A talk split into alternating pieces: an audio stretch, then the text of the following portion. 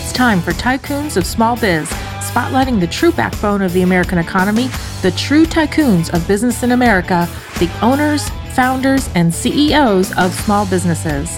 The show's hosts, Austin Peterson and Landon Mance, are registered representatives of Lincoln Financial Advisors Corporation, a broker dealer member SIPC, and registered investment advisor.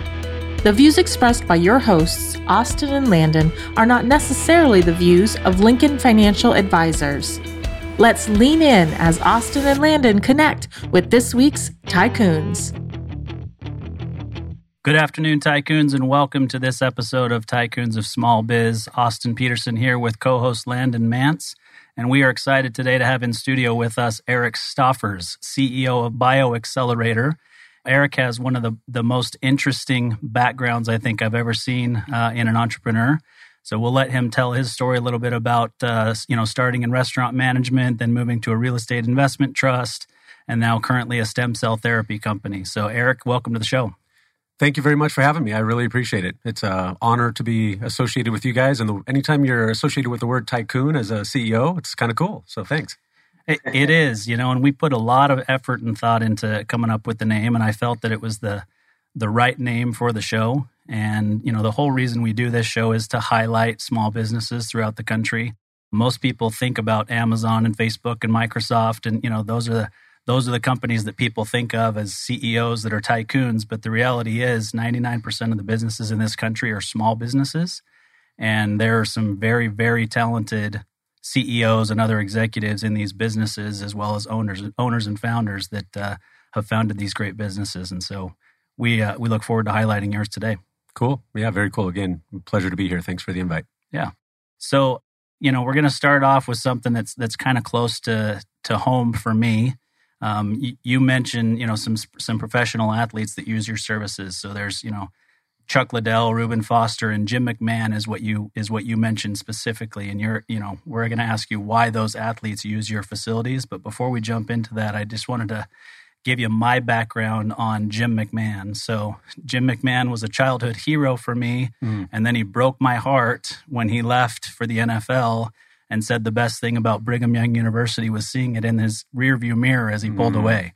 And so, you know, he he broke my heart, and then he's kind of redeemed himself and actually graduated from BYU a couple of years ago. And so they they put him into the uh, Hall of Honor and those sorts of things. So, you know, it, it's kind of close to home for me, and he's here in the, in the local area. But you know, let's start with that. I mean, why are so many professional athletes using your services and going to your facility? Yeah, cool, good question. So you know, it's it's a whole host of different reasons for the individual. Uh, the the players that are at the top of their game um, and I'll, I'll, do a little bit of name dropping where I can, where they've allowed us to release their names. But you know, guys like Henry Cejudo, who's also a, a local guy. He's a, a, double UFC champ. Champ they call him because he has two belts.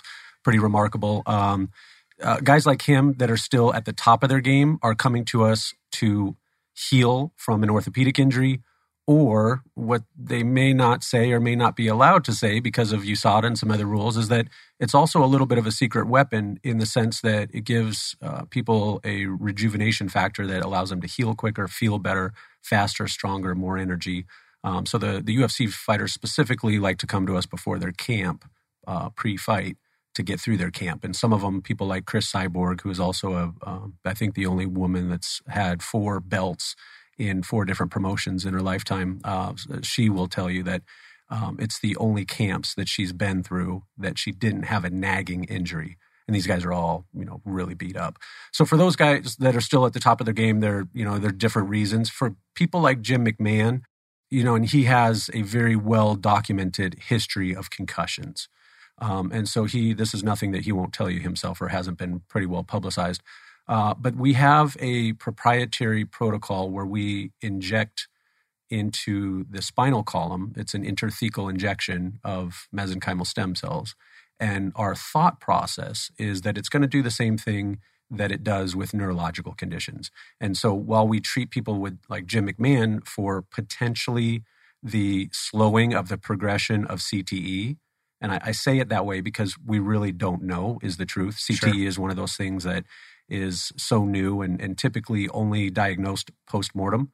you know, so the, the thought process is that if we can treat guys, and I'm again a little bit of name dropping where I can, but Matt Hughes, who is also a former UFC champion who had this very well documented um, train accident where he was left in a condition that most people just are vegetables from. We're treating him for a neurological condition and seeing b- big improvements in motor function and, and all sorts of um, neurological function. So the thought process with a guy like Jim is that it'll help slow the progression of CTE. Now, CTE is probably already set in from the multiple concussions, but if it can help him either be relieved of potential symptoms that he's seeing, like maybe mood swings, or um, and, you know that's for him to to tell you. But um, if it can help alleviate those now, and then maybe potentially alleviate them getting worse in the future, that's why guys like Jim come to us. Yeah, I think that's interesting. You know, and we, we try to stay in touch with all of our guests, quite honestly, but I know for sure that I'll want to stay in touch regardless, just because I also sit on the advisory council for the Brain Injury Alliance of Arizona. And it's just crazy to watch all the different things, whether it's traumatic brain injury or anything to do with the brain. And if there's something that you guys are bringing to the table that can help these people, it, it'd be great for me to to understand and know more about that and you know connect the right people. So that's i'd love to go further on that you know maybe offline here but we also do a lot of work and i don't, I don't think i put it in the uh, introductory uh, email uh, set of questions but we do a lot of work with vets also because they're exposed to multiple concussion multiple traumatic brain injury even just from training rounds. Right. You know it's not even seeing combat. So they're you know sometimes hundreds and thousands a week of small multiple concussions so um, you know, PTSD and those symptoms coincide with concussion as well. So we do a lot of f- philanthropic work with those guys. Yeah, that's great. I mean, veterans is something very close to my to my heart as well. My brother's a, a veteran, and and he actually had a medical release from the from the Marines way back in the day, and so it, it's it's really what kind of put him on the trajectory that he's been on throughout his life. He's just a year younger than me, so you know, it, we've butted heads over the years, but we're trying to figure out and, and have kind of in, in recent years figured out how to be better friends. Um, and I've learned from him what the Marines taught him, which has been fantastic for me. And, and I've always had, you know, great respect for the military and anything that you're doing to help them is even better. So. Yeah, my personal life, I do a little bit more in the sense that I, um, I, I donate to a couple of really good organizations that help vets get back to better brain health and uh, even you know there's some so uh, there's some really cool organizations that are doing stuff up. You know we're, we're on the science side for my business right? Sure. But um, there's another piece of it that's more holistic. And um, there's a lot of vets that are also seeking help through um, you know more uh, natural things like cannabinoids or psilocybin or even ayahuasca um, which is pretty interesting. Yeah yeah. yeah. So tell us about the organizations real quick. I mean, I know it's not in the list of questions, but we'd sure. love to hear. Heroic Hearts uh, Foundation is is a really good organization. Um, they typically, and I actually went on a, a, a pretty neat uh, retreat with them. Um, I've sponsored several groups before, and so they invited me at one point to come down with some of these vets and actually see the experience. And so we went to Peru and uh, we we did some ayahuasca together with a group of vets, um, which you know sounds like a bunch of you know bunch of dudes in the jungle uh, getting high. Uh, it wasn't that. uh, I mean, there's a component of it. Yeah. um, you know that that definitely wasn't the purpose. It was guided by a shaman that you know had been doing this for a very long time, trained by thousands of years of of shaman that were doing it specifically as a coming of age ritual or um, you know a, um, uh, you know becoming a man ritual, and then and then also a um, you know instead of having a counselor to talk to, this is kind of a the, the ritual that you go through. Um, but I watched specifically uh, three or four guys that you know had had some pretty intense experiences on the ayahuasca and and recalling some of the traumas that they had gone through. And you know, I, there was a, a part of me at the beginning that felt really bad because I was there, you know, living a, a, a pretty sheltered life in, in the sense of what I was hearing from these guys. And you know, at the end of the day, everybody uh, can learn something from the experience. But I, I learned more from their experience and watching them go through growth in a very short amount of time. So it was pretty neat. But anyways, yeah. that, that was a good organization to stand behind. Can you just just for those of us that don't know what what exactly is ayahuasca and what what effects does it does it have on you? Can you just kind of just very briefly just tell us a little bit about what that is? Yeah, cool. Shoot, I, I, my mom's listening, so I you know I didn't think we were going to get into this, but uh, uh, no. So it's I, I, mean, look, guys, it's it's uh, something that you don't mess around with. It was something that I went into because I had sponsored vets before, and I knew it was powerful, and I wasn't ready for it. It is a root uh, from the Amazon and and there are different variations of this root around the globe. Um, there's something that's kind of similar here in the West that is a cactus. It, it's not peyote, but it's something kind of similar. But the real ayahuasca is a root that is derived, you know, just from a plant, but it's a root that'll grow up the side of a tree and it's, you know, 20 inches thick and it, you know, it looks like a, a python at the beginning and then it, you know, goes to where you can't see it anymore. Um, but you you chop this root and you um, you boil it essentially, and you you boil it with this other leaf. But what it does is it it essentially uh, is it the DMO DMT I can't remember the acronym, but um, it it gives you a hallucinogenic type experience. So you know I would say it's um, you know mushrooms times a thousand, but mm. in a spiritual way, not just a hallucinogenic way again, it, it's not anything that I would recommend to anybody really, uh, unless you're doing some real work. And and that's what you know these shaman call it is it's it's real work, and you have to be guided and. And it, it's really nasty in the sense that it, creates a really violent purge in a, in a lot of cases. Um, so it, it's not a recreational thing at all. Um, but it does put your body into this uh, hallucinogenic, um, you know, for lack of better terms, high um, that really that that starts to uncover these things about yourself and where you want to be in life or what you've done in the past and and you actually end up working out some of your you know some of your psychological uh, wants and needs hmm. very interesting closest very I, interesting. closest I get to that is uh, prickly pear ice cream from Topo on Gilbert Road in Gilbert. it it creates a nice feeling for me. I mean, I go there once a week with my daughter because I love it so much. But yeah, no, I think that, you know, it, it's one of those things where there are these different types of roots and so forth that are out there that that can have benefits, right? And and it's like you said, it's not about recreational use. It's yeah. about what it's going to do to help these guys overcome the trauma that they've lived through and different things that they're that they're dealing with on a daily basis. So, yeah, no, I think it's I I think that there are things here on this earth that we use when we should use them in the proper way. And in this instance, I think it's the the right way to use it. I will tell you that you know the, the shaman. So you know his our group was was um, derived more of vets, and there was a couple of professional athletes in there as well. But um, the shaman, in having side conversations, they do a lot of business with CEOs and multi multi millionaires and even billionaires that are doing it for growth and for work. It's not you know again, it's not about getting high. Yeah, yeah. Thanks for sharing. Yeah yeah, I'm sure we could have a we could have a lengthy conversation about some of your experiences there. But um, speaking of experiences, Eric, you've had some really interesting uh, things that you have built and been a part of in the past, and I know that we're all excited to hear more about what you're doing right now. But maybe spend a couple minutes and just tell us a little bit about your entrepreneurial roadmap and you know what you've done and, and built and, and kind of how it led you to where you are today. Okay, yeah, great. Happy to tell the story. And you know, it's kind of funny when you ask because I, you know, as I reflect on it, I was just living. You know, I was just doing what I was doing. But it is uh, interesting trajectory in the sense that I'm in the medical field now. I I have to preface all this by saying I'm not a doctor. I'm not a scientist. I'm a business guy. But yeah, so in the early years, and I, am a Phoenician, um, born and raised, or Zoni, depending on you know whether you've been to San Diego recently and been yelled at. um, but so born and raised, uh, my parents, um, one of them is born here, one of them was from California, but I, I, don't know if that makes me second generation or not. But either way, uh, went to NAU, uh, cut my teeth in the restaurant and bar industry. Started my first job as a busser. Um, actually, I think in in one of my bios, I I joke and say I've been an entrepreneur since grade school when I was selling garbage pail kids in trading cards in the you know on recess which by the way i still have a stack of. I went through the garage the other day. It was pretty interesting to look back at if you remember those.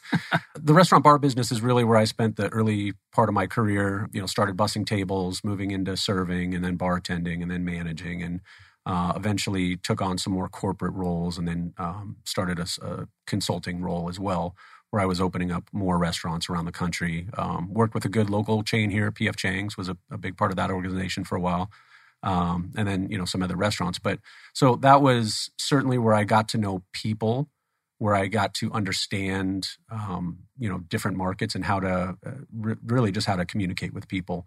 You know because you deal with all walks of life. I think that, um, and I, I tell my daughter this. I think at some point in your early career you should be in the restaurant business at least for a year or something but so after I transitioned out of the restaurant business, um, I had been a realtor for quite a few years doing some private sales while I was in the restaurant business. Sometimes I would meet people through the restaurant, or uh, mostly it was you know myself, friends, and family. Had a couple of fix and flips, or you know a couple of uh, rental properties on my own. So that was really the majority of my experience up until that point. And then the recession came, 2007, and you know that was not just identified by me, but identified by a lot of investors that that was a good time to buy, especially here in Phoenix when our homes were 40 to 60% under value. Uh, you couldn't build them for what we were, you know, buying several right. of them for. So, uh, so I, I, transitioned into putting together investment portfolios. I mean, it was started with a couple of single family home rentals, two, three, and then expanded to five, and then 10, and then 15.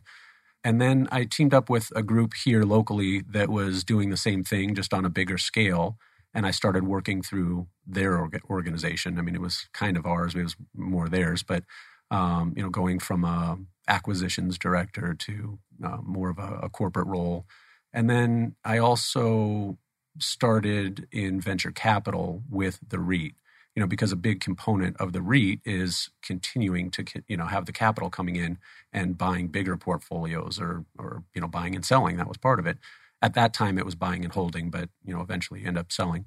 So uh, so I, I kind of really excelled in that piece also. I wasn't as much doing the real estate that I had hoped. Um, it was more of a, a, managerial role and then a raising capital, and then turned into C-suite. And we took the company public, and you know everything was great.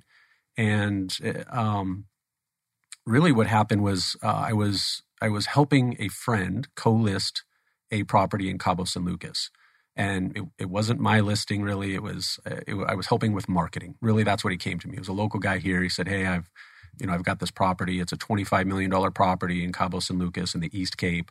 Um, used to be pretty famous with presidents and dignitaries, and and uh, there's a big fishing expedition there. And but it, it needs a lot of work, and we're really kind of getting beat up by." the Starwoods of the world. You know, when we're asking them for 25 million and they're coming back with five or six million, and um, you know, and this family had had it in their their um, portfolio for 40, 50 years, and it was something they were emotionally attached to. So, thinking outside of the box, we started looking into what at that time was starting to be more of a hot button, especially being in a border state like Arizona, and the term was medical tourism. So there were all these medical tourism conversations starting to happen that um, you know that I thought, well, hey, maybe maybe there's a, a group of dentists or plastic surgeons that might be able to take down this property together and do some work and it could be a medical tourism destination. Let's start let's start marketing to those guys. So it was really just kind of a marketing thought thinking outside of the box. We came across this group that was doing stem cell therapy and they were very interested in partnering with some other people for a medical tourism destination. And you know at that point the only thing i had heard about stem cell therapy was in the you know maybe early 2000s with George Bush and how he kind of put the you know the uh, the kibosh on on really um, exploring the real high level research because of the embryonic stem cell and the source of it and the the controversy behind that and that was really all I knew. Um, luckily for me, I got to be a part of uh, these these scientists and their due diligence in in our property but it also allowed me to do some due diligence and have some cool conversations about what is stem cell therapy. And as I dug deeper and deeper and deeper and got to be a part of some of their patients' testimonials, and this was through one of my due diligence trips to their facility. I just happened to be there with some patients that were really raving about the remarkable results. And, you know, there was a, a family where the the daughter was crying and hugging one of the doctors and saying, you know, you saved my dad, you saved our family because you know, we didn't think we were going to be able to talk to him again. Now I think there's some hope, and I don't even know what he was suffering from. But it was just, you know, that scene was remarkable to me, and it, it kind of it, it tugged on my heartstrings a little bit. And um, that property didn't work out for them. But over the next, I don't know, maybe 18 months or so, they were saying, hey, we kind of need a business guy to help us. Hey, you know, can you, what do you think about this? And, you know, so we just had these other little meetings and they, they were soliciting me to do some work for them. And eventually, over time, um, I became as enamored as anybody else could be, and I I left the the REIT and um, you know had to give out my ownership interest in it and joint ventured and went off and started what we call Bioscience Americas, which is DBA Bio Accelerator. So that's that's kind of how I got here. Yeah, it's a cool story. What do you think, Landon? Cool story. You, what's your next? What's your next venture? Stem cell cloning? it, it's pretty tough. I wouldn't recommend it, especially if you're going to be a competitor of mine. I don't. yeah, no, I, I think we've um, learned already that Eric would squash you like a bug. Yeah, I think so. I, I think uh, for starters, Eric, tell us just what is stem cell therapy and, and what exactly are you doing right now? Just break it down for us, uh, us lames. Yeah, I wish I had one of my patient advocates to answer this question. You know, they do this uh, every day, all day, but there's there's just so many different perceptions of what stem cell is. So the basics are this: uh, we all have stem cells in our body. They're the cell that is able to continuously divide and replicate to essentially heal um, what is supposed to fix. Now, it doesn't heal everything; it's not a hundred percent miracle, but um, over time, that cell, just like basically everything else in your body slows down in its um, differentiation and its dividing. So it, it, doesn't stop totally, but it just slows down. So, um, what we are able to do with the high level and the advanced stem cell therapy is give high, high doses of a very specific stem cell to treat a very specific injury, um, whether it's orthopedic or neurological or autoimmune disease. But we are able to essentially help your body at, by injecting millions and millions and millions of more fresh, and I'm using kind of layman's terms to make it easy, the most potent stem cells on the planet to help your body heal itself. And really what they do is they they signal your own body to stimulate more repair within your body. Your body is still the the miracle of it all. So simplistically that's it. There are a lot of different variations between what's going on in the US and what we're able to do offshore. My clinic happens to be offshore, even though we're based here in Arizona. Our our, uh, our administrative office is here. Our corporate office is here. But um, unfortunately, the highest level advanced stem cell therapy it can only be done offshore unless you're in the collegiate, the university setting under a clinical trial. Um, which, by the way, we we do that also. But um, you know, in the clinical trial setting or just research setting, which is usually with you know with with animals, not with humans. Yeah. So I want to get into that a little bit more, but let's take a quick break for a word from our sponsor, and then we'll talk a little bit more about offshore and why and learn from there. Pretty cool. At Paylocity, we deliver more than our awesome product suite with crazy good reviews. We prioritize your success by covering you with a deep support system to back up our easy to use, innovative HR solutions. Everything we do is designed to support you in reaching your goals. Together, we tackle your day to day work so that you can spend more time building the culture you and your employees crave. For professionals who crave true partnership, Paylocity is the HR and payroll company that frees you from the tasks of today so together we can spend more time focused on the promise of tomorrow. Let's go forward together. All right, welcome back. So, right before the break, you talked a little bit about offshore stem cell therapy being a little bit different than what's in the US. And you guys are offshore and you're in Colombia. So, tell us, you know, why Colombia and then give us a little bit of difference between, you know, stem cells in the US and offshore. Okay, yeah, perfect. So, the I think the the the question why Colombia is is perfect to start with because a lot of people that are researching stem cell and the ones that are researching it and, and already have an understanding that really they have to go offshore for the best, um, not just bang for your buck, but just really the most advanced therapy. Um, they they're some of their first questions are you know why Colombia, and you know a lot of people think that it's because of deregulation, and it's actually the opposite. So Colombia, as we were identifying targets, and you know we wanted to be in the Western Hemisphere um, Mexico was a, a, huge target. Obviously, you know, being from Arizona, it would be a stone's throw away. It would be perfect for us.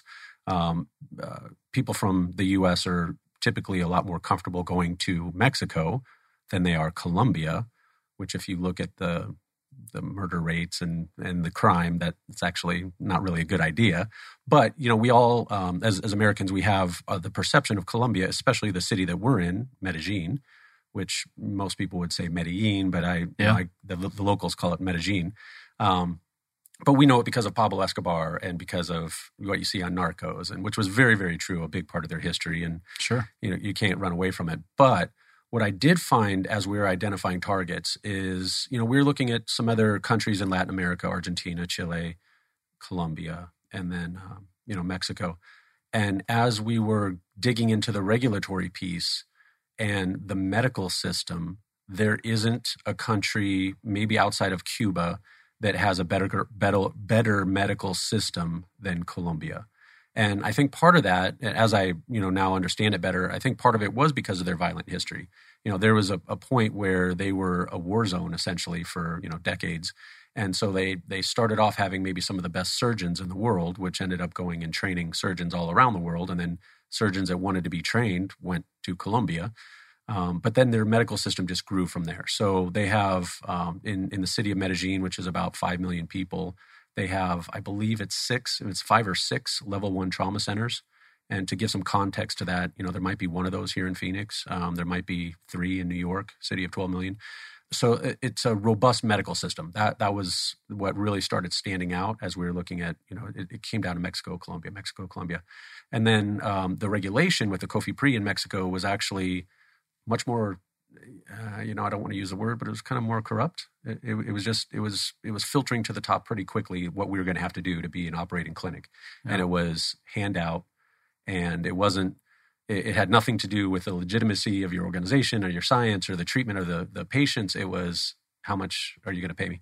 So that really, uh, you know, turned me off pretty quickly. Um, and then, so that made us dig into Colombia a little bit more.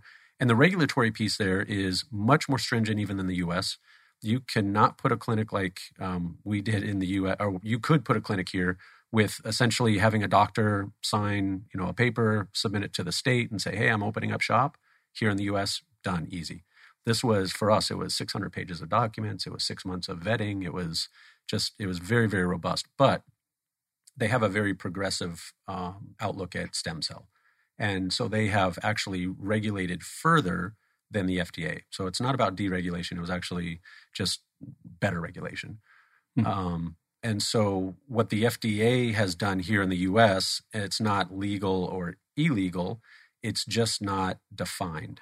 It's not defined well enough for high level science. Um, meaning there's a there's a, um, a, Health and Human Services Code within the FDA. It's I believe Part Two One One Two Seven One something like that and they say that you can do minimal manipulation to the cellular based compound and then um, that that refers to like bone marrow or stem cells and they don't define the word minimal and so for us in the business of doing advanced therapy we don't know if that means put it in a centrifuge or enzymatic breakdown or culture expansion and but we know what we do is much further past minimal um, manipulation. So what we're able to do offshore is more than minimal manipulation. So we're able to take a single stem cell uh, and multiply it to be hundreds and hundreds of millions so that it's more potent. Where in here in the States, we are really only allowed to take a stem cell from your body, re inject it into a different place. So it's not growing it, it's not expanding it, it's not making sure that that stem cell is viable. It's just repurposing it, so to speak. So that, hmm. that's a major difference. So, in your opinion, why why do you think it why why do you think it's it is what it is like that? Wow. Um, so yeah, really good question. Uh, there's there's a a couple of levels. I mean, from our where the regula- regulatory piece started with, with that I mentioned previously, where George Bush kind of slowed it down because of the controversy of the embryonic stem cell. Totally get that um, you know, the, the, the way things were going, we we needed to kind of pump the brakes. Um, so I, I, think that was a piece of it, but really, um, you know, and I, I don't like putting this out in the universe too much because it's a fight I don't want to fight. But the US medical system specifically is run not by preventative medicine, but by treating symptoms. And, you know, big pharma is. Is slowing this down. I mean, they're they're investing hundreds of millions of dollars in lobbyists to slow this down over the last couple decades or decade or so. So, I mean, really, it, it comes down to that that piece. That and this is not medicine, it's a combination of very high level science and then the application by medicine, by medical doctors. And honestly, there's not a lot of medical doctors in the US, and no fault of their own, but they just they don't know enough about it. But what, what I get a lot of from doctors here in the US is they say, "Oh yeah, stem cell is great. It's you know I read a couple of journals on it, and man, it's the the future of medicine." But they don't know that it's actually happening now. And I don't blame them because, you know, doctors, especially if you consider these guys to be the best in the world or the best in the US, they're typically not young guys right out of med school. So they've spent the last 20 years in practice, probably, you know, just doing a great job and every day focusing on that. And then their continuing education is in their specialty.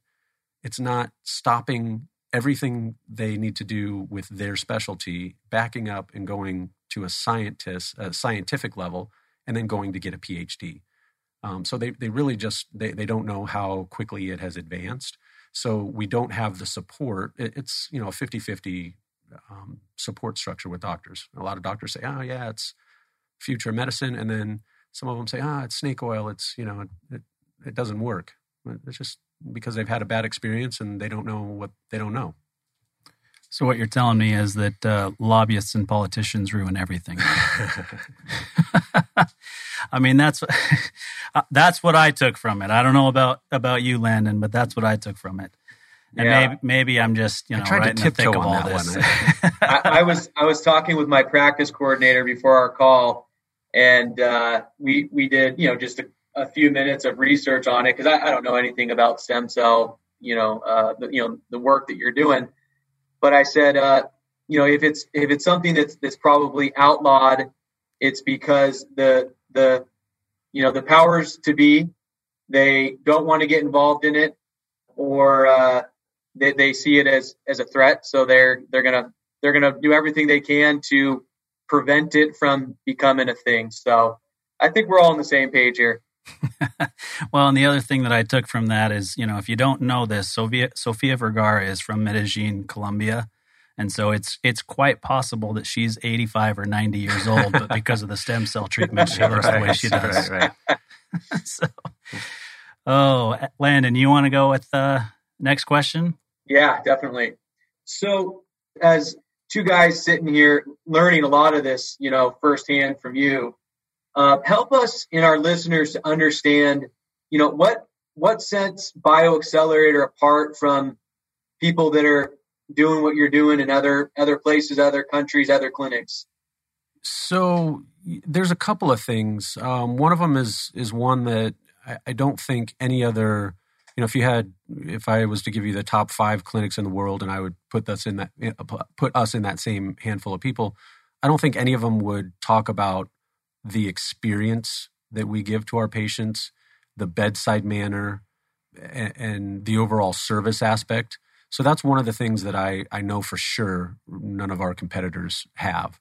And, and I don't like to highlight that first, even though I'm doing it now, but really the science is the first thing that we need to talk about. And there are other clinics that have essentially our same science. Our our main competitor in Panama, who is you know a brilliant guy and been around for 12 years, um, you know, much longer than us, um, which we have a relationship with. Um, you know, we we know we have the same science, we have the same scientists, we have the same type of laboratory, we have the same uh, basic essential treatment from the stem cell perspective.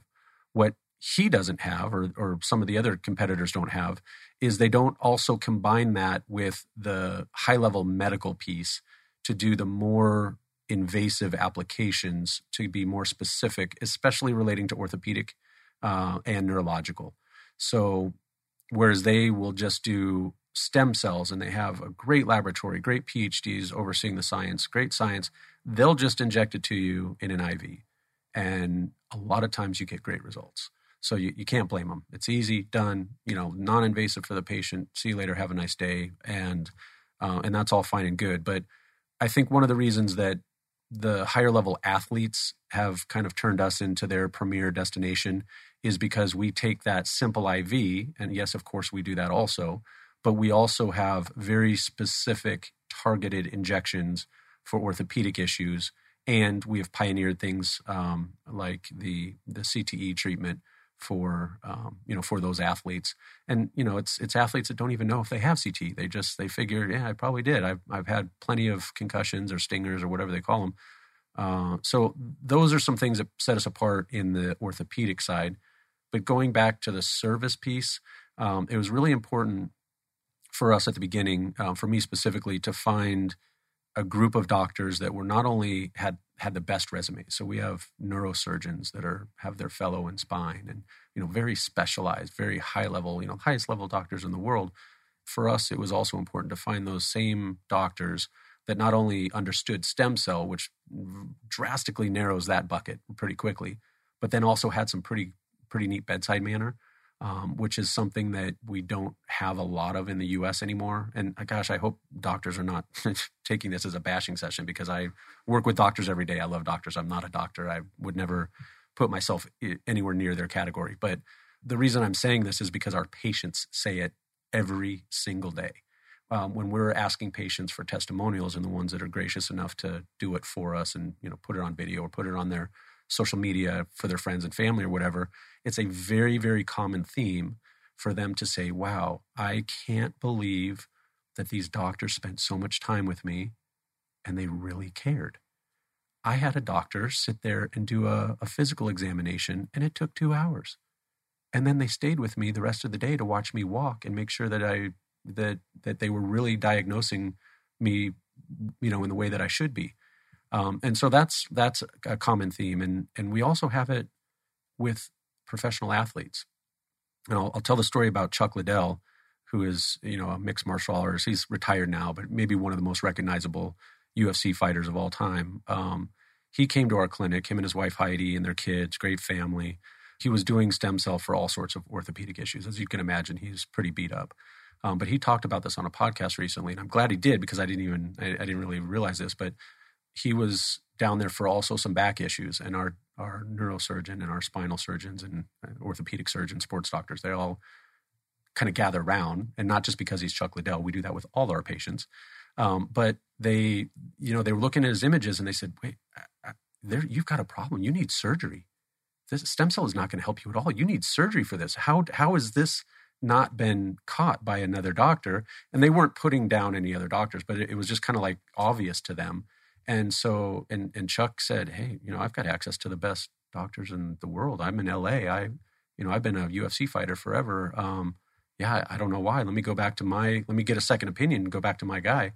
They did. They went back to LA and somebody said, Oh my gosh, yeah, I don't know how we missed it, but yeah, let's get you in there. Let's get your surgery right away. Um, so we hear that kind of thing too. And I, I obviously use Chuck Liddell because he's recognizable, but that happens to our regular patients all the time. Um, so it's that level of service, um, really, you know, knowing uh, intimately about my organization that I know sets us apart that nobody has. Um, but from a scientific side, nobody here in the U.S. can touch us. Yeah, interesting. So I can just just briefly, I, I just kind of want to give you some kudos for for that because uh, my wife and I, uh, you know, we just had our twins uh, about uh, two months ago, uh, but we were we were trying to have kids for over five years, so we have dealt with dozens and dozens of doctors and practices and medical staff and tests and procedures and medications and you name it. But our our latest doctor, he was our high risk doctor once we got uh, pregnant, and the first day that we walked into his office, he tells my wife, pull your phone out right now. He forces her to put his personal cell phone into her phone, right? And he says, You call me or you text me 24 hours a day, seven days a week. If something feels weird, you stub your toe and you, you fall on your side. And I don't care what it is, but you call or text me anytime you have a thought, a question, a concern, anything. And I will tell you, his bedside manner was unlike anything that we have experienced, and it made the it made it an actual experience going to a high risk doctor sometimes twice a week towards the end of the pregnancy. So there, I, I can I can affirm what you are saying. There are not a ton of medical professionals that really focus on that that bedside manner, but but he did, and it, it made a huge difference in, uh, in, in working with him. All the difference in the world, right? It, it, we take it a step further than that, even in the sense that um, you know there are other companies, and I've talked about some of our competitors that you know they'll give you the shot of the high level science, and if you're just looking at it from the science perspective, it's top notch. But we also know that your mind is a very very powerful thing. You know, stem cells and all of the cells in your body are affected by things like stress. And you know when you're traveling to a different country and you and you're you're wanting to be treated from an ailment that you've been suffering from your body and your mind are already on a high level of of, of that uh, anxiety and stress. Uh, i mean that that could be a detriment to the stem cell therapy. So we have other programs that i didn't talk about but there are other supportive therapies that we do that other clinics don't do um, that help uh, get you into a better state and a, a better state for your body to accept high doses of stem cells so, kind of from a competitive advantage, but to dovetail off what you're saying, it, it really makes a difference just on the attitude of the people around you. And our staff is exceptional at that. And not because I, I, we've really had to train them. I mean, I think my restaurant background helped in that hospitality piece, but it really wasn't me. It was just them as a, a nurturing, um, just great bunch of people. So, it, it does help. It's cool. Yeah. Yeah, I mean the science is the science is the science, right? And mm-hmm. and Landon, you may have thought of this too, but it, it just reminds me of, you know, what Landon and I do for our day jobs. You know, the products are the products are the products, right? When when you're doing financial planning, ultimately there's going to be a product sale typically at some point. But it's really about how and when to use that product and about the plan that's utilized to get you to that point and that's where so many people that do what we do miss the boat is they're they're leading with a particular product and trying to fit a, a square peg in a round hole for example sometimes. But if you start with the plan build the plan you know that you're going to provide excellent service along the way. And then the, the plan leads to a product sale that's completely unbiased it's a different kind of an experience that clients get at the end, right? And you're doing the same thing, whether it's IV or you know the other ways that you guys are using it. You're listening to the client first and figuring out what's best for them, and then employing the the science. Yeah, exactly. It's uh, a if you look at it from a sales perspective, it's a really tough sell. So it's a, a, much more of a consultative sell, and you know, putting together that package and having kind of people come to us you know, luckily we have the high level science where people that educate themselves they end up finding us, us and a, a handful of people. But yeah, it's it's um, it, it'd be a tough deal to try to push people into going to do experimental medical treatment in a in Colombia, in Medellin, that was at one point the most violent city in the world. Um, so it's not anything you can really push people to. Yeah. Absolutely. So let's take a quick break for another word from our sponsor, and then we've got a few more questions for you. You okay to hang out for a yeah, bit? Yeah, yeah, love to. I'm having a great time. Thanks. Whether you're an established local company or a brand new startup, you can count on GBS to be part of your family. We're not just any benefits consulting firm, we're GBS. We have nearly 30 years of experience in group benefits, a strong sense of purpose, and it shows. GBS, believe in something better. GBSbenefits.com. All right, welcome back. So before the break, we were just talking about, you know, the science is the science is the science, but tell us more about the, the science. I mean, what should people really know about stem cell therapy and the immune system, for example? Perfect. So, one of the things, if you're interested in stem cell therapy, one of the things that you'll find in your initial research is that there's several different sources of the stem cell. Uh, the stem cell can come from adipose tissue, which is typically just your your fat, really. So it's a um, uh, what you see here in the U.S. is a very light liposuction procedure. Even though you call it light, it is still invasive. They're still slicing you open and putting a cannula in you and and sucking fat off that was stuck to your skin. So um, it is painful. Uh, the other source, is, the other major source, is from bone marrow. And as you can imagine, that doesn't feel good either. Um, typically, you have to do a, a lumbar, or uh, not a lumbar puncture, but a, uh, a puncture in your hip to pull out bone marrow. Now there's a bone marrow deficiency where it should have been. So, um, but those are those are typical sources that you see here in the U.S. and not taking anything away from either one of those sources. Once you isolate, or or not even isolate, but what we do is we isolate the MSC. I'll talk about that in just a second. But the the mesenchymal stem cell, the acronym is MSC. Um, it used to stand for mesenchymal stem cell. Now it's medical signaling cell. So that's kind of changing. But uh, nevertheless, the acronym is MSC. When you're getting it from bone marrow and adipose tissue, there it's still an MSC. It's still a, a live, healthy, viable cell, um, which could be good for some issues. Typically, we we don't see them being most effective with severe conditions that have progressed and are pretty bad. But if you're using those type of sources for lighter issues, maybe early onset orthopedic issues, um, there's some real efficacy behind it, and that's what you see here in the U.S. The problem with both of those extraction sources is that number one, they're painful. There's a little bit of a recovery time. But the biggest problem is that you're taking that MSC from your human body, which is fine. But, you know, in my case, you know, it'd be in your early 40s. Um, and, you know, a lot of our patients that we see, they're, you know, they're guys and, and gals that want to be on the tennis court still and, and golf course still. And they're in their, you know, retirement golden, golden years. And, um, you know, so in their 60s and 70s. And what happens to that stem cell, like I mentioned earlier, is it, it stops dividing as rapidly as it used to.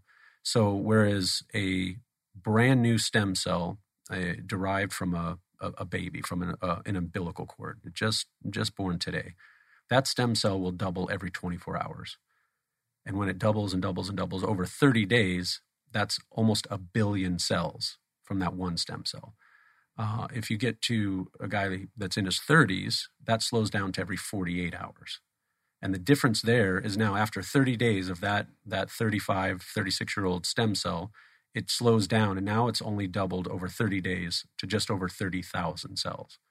So you have a difference of 1 billion cells and 30,000 cells. That's a big, big difference.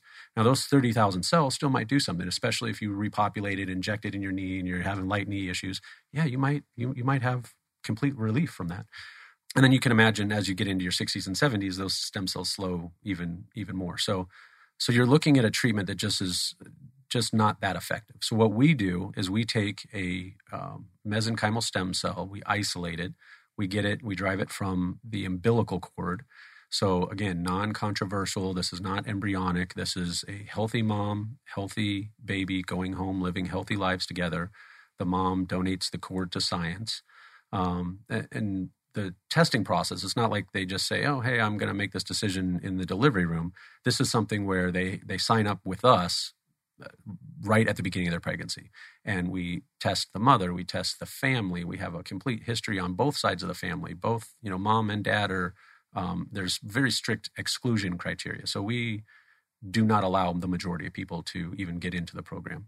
Um, but nevertheless, when they are at the delivery stage, um, we have our physician, our well, it's our nurse that goes in, and their OBGYN can't even handle the cord. It's it's specifically for us. It has to be very pristinely taken care of, quarantined immediately, you know, um, sealed perfectly.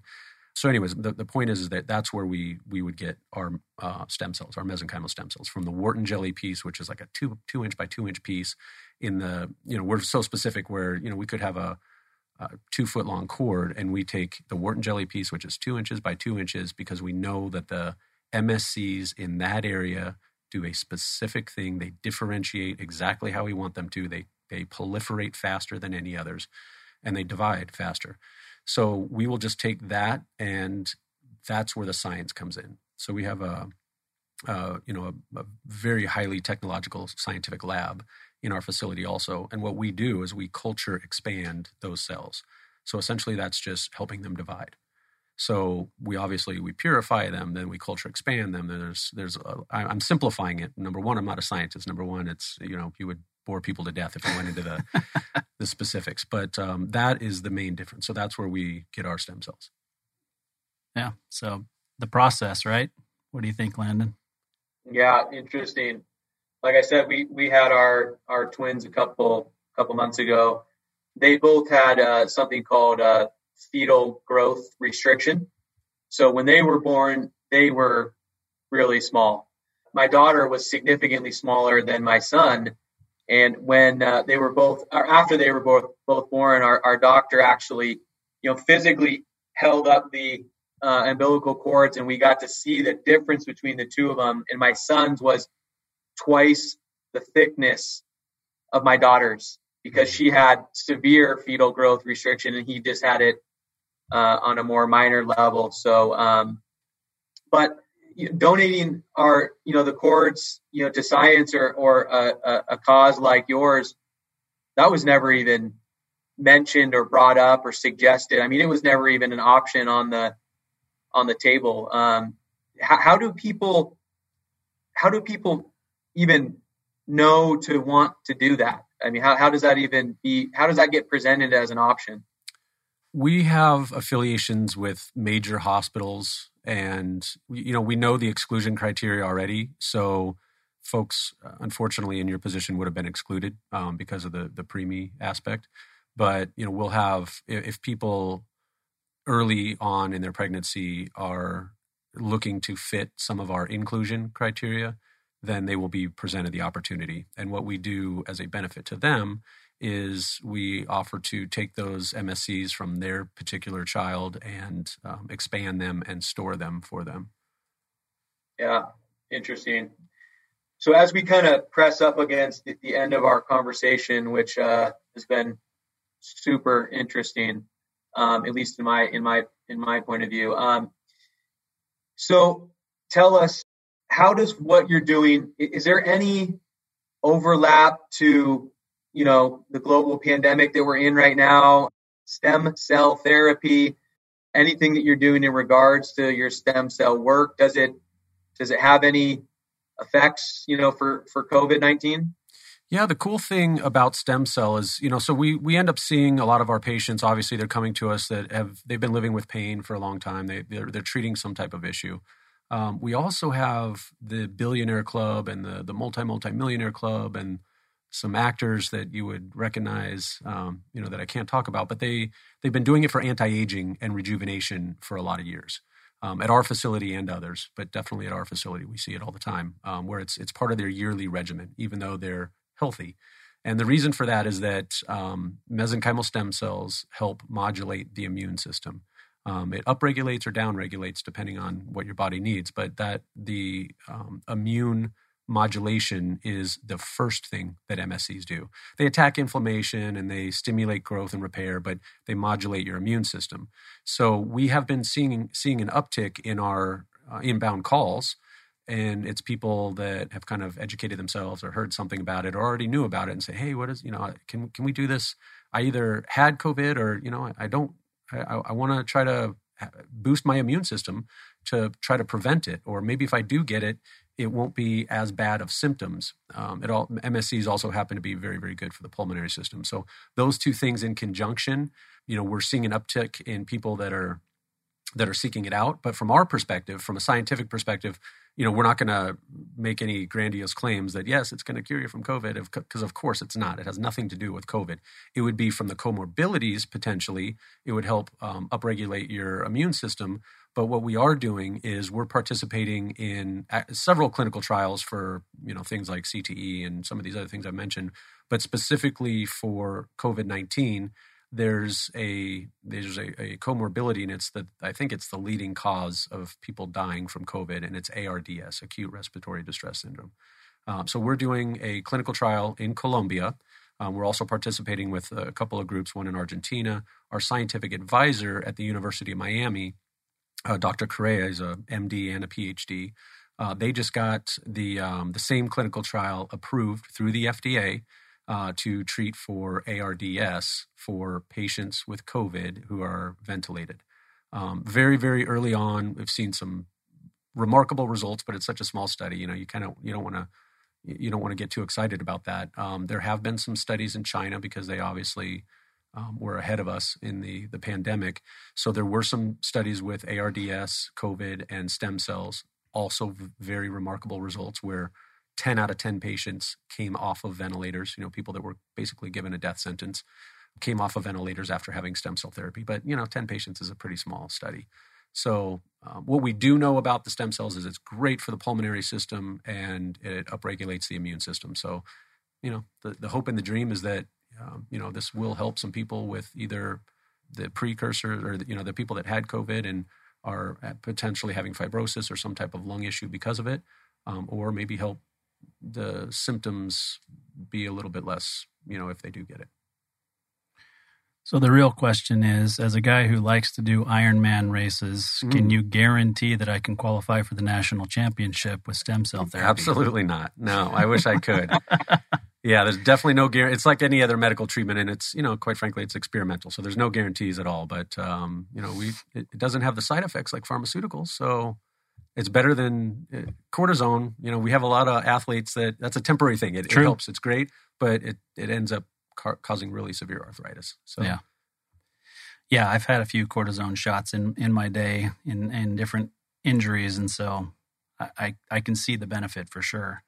Iron well, Man, that's that's strong. That's that's tough. Half Iron Man. Oh, okay, okay. Yeah, I'm only half of a man, so it. Uh, but it, I mean, it's one of those things that kind of keeps you in shape a little bit later in life, and and um, that's actually been one of the toughest things with with uh, everything with COVID nineteen is not being able to get out and train the way that I that I wanted to. And my big thing actually right now, not to talk about me, but is is I would love to go on American Ninja Warrior. Oh, very cool. And there's a gym in Gilbert where I live that that helps you train for that and do all those different obstacle courses. And of course, you know, it's closed with COVID 19 mm. and has been for several months. So I just continue to get fatter and balder. the, the balder has nothing to do with COVID 19, but we have a lot of great results with uh, stem cell and hair too. Oh, jeez. Not after it gets he's, to your point. I'm sorry. He's sir. just speaking. He's just. wow. So he set me up for that. He thought, you know, I'm going to make him think like he's got a sale here, and then all of a sudden he's like, "Nope, you're too far gone." Yeah. oh my. Yeah. Well, we we kind of are. Just a, oh, go ahead. Quick, quick closing question for you because I, I know I'm thinking this, so I, I'm I'm thinking that some of our listeners may be thinking this as well. So you've spoke to um, helping you know celebrities and, and people that have um, vast resources. Uh, can you give us a, a, a, price range? You know, what does it what does it cost uh, to come down and, and, to do this kind of stuff with you guys? I mean, just generally speaking. Yeah, uh, good. Yeah, great question. I'm glad you brought it out. I didn't think of it, but so it, it isn't inexpensive. Um, you're looking at somewhere between ten thousand and forty thousand and I know that's a big gap, but you know, we treat people with minor orthopedic issues, guys that just want to be out on the golf course or rejuvenation, and then we treat spinal cord injuries, which you know we've taken paraplegics that are now you know have level recoveries and control of their bowels and bladder and um, limited mobility, and so it's some pretty remarkable stuff. Um, they're never going to be doing Ironmans or anything, but um, you know that's when you get into the higher level protocol of somewhere around forty thousand. Unfortunately, not covered by insurance the cool thing is is that it, it, really turns out to be a pretty nice vacation because most of the treatments are fairly um, not invasive. So um, we have these programs and if you go to our youtube channel um, you'll see a lot of our patients end up doing extracurricular things like paragliding and um, there's some really cool things around the city. So it's kind of you know it's a little bit of a mini vacation too. Do they do any digging for pablo escobar's money no, but they go on the Pablo tour, you know, where you can go see the jail, and the, he has a, you know, they have a, a rhinoceros. They're being overrun by rhinoceroses now in, hmm. in South America or in Colombia specifically, because he brought them from Africa, and now they're just, you know, multiplying. They're, now it's a, a thing there. Huh. You know, now they're almost indigenous. Wow, that's not. crazy. That's one thing I didn't hear about with uh, with his story. So that's interesting. Do we have enough time to give a little present to you guys? Um, I know typically I and I, I am super appreciative of the the time you've given me here. Usually I bring like a, a little coffee mug or something to to remember us by. But now, and I never thought I'd be doing this, but I have masks. Huh. So we did donate Absolutely. a bunch of masks to uh, first responders here locally. And um, thank you. The same mask that you probably saw Chuck Liddell and Henry Cejudo and those guys wearing recently. But so when you're out there, be safe. Be safe with BioXcellerator. Yeah, no, shameless thank, plug there. No, no, thank you very much. This is a very nice mask, and that comes from a guy whose wife and daughter have made over a thousand masks over the last uh, oh, have couple cool. of months. Yeah, oh, very cool, good. And uh, you know, not for profit. It was for you know donating to refugee programs and so forth. So it's it's been a fun project for my wife and daughter to do together, which has been awesome. But we have to we'd be remiss if we didn't let you tell us you know how we find you right? You mentioned the youtube channel so mention a few things on how people can get in touch with you and, and learn more about bioxcellerator. Okay yeah perfect. So our website is bioxcellerator it's b-i-o and then a big x accelerator.com b-i-o-x-c-e-l-l-e-r-a-t-o-r bioxcellerator.com uh, but the youtube channel i think is where you'll get a really good flavor of who we are. You'll see our patients you'll see uh, the safety and efficacy of the treatment. You'll see the laboratory. You'll see everybody gowned up, and you know you you, you can tell that it's a very high level organization. Um, and, and, then you'll see some of the fun side too. You'll see our patients having a lot of fun, uh, patients having fun together, our doctors, our nurses. Um, so that'll be a, a, better flavor for who we really are as an organization. So I'd say our YouTube channel is good. Catch us on social media, hashtag BioXcellerator. Um, we have a little kind of a movement that started with some of our celebrity athletes, Bio X men and Bio X women. Mm. So a lot of times you'll see them wearing the shirt and you know being strong after their stem cell. Very cool. Yeah. Well, I've learned a lot and I've enjoyed the conversation. I, I think that uh, you know what you guys are doing is is important for a lot of people. Um, maybe eventually for everybody, right? Hopefully. And and we've learned some some really important things here. And and for me personally, just your journey and what you're doing and how you're passionate about it. That's what kind of shines through for everybody. You know, I tell people all the time, do what you're passionate about and find a way to make money doing it. Right. And it's not always possible, right? But you do the best that you can. And, and if you do find something that you can be passionate about, then it's going to come through in, in what you're doing. And and it helps you build a nice business and, and do something good for your community. So thank you very much for being here. Thank you for the invite. I've had a great time. Thanks, guys. Yeah, thanks a lot, Eric. Really enjoyed it. Absolutely. Thanks.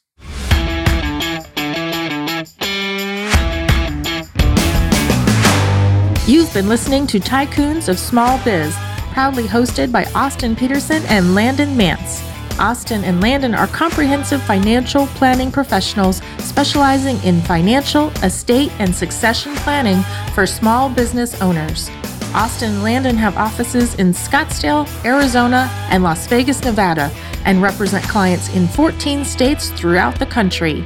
Join Austin, Landon, and the featured tycoons live every Tuesday at 1 p.m. right here on Business Radio X and your favorite podcast platform.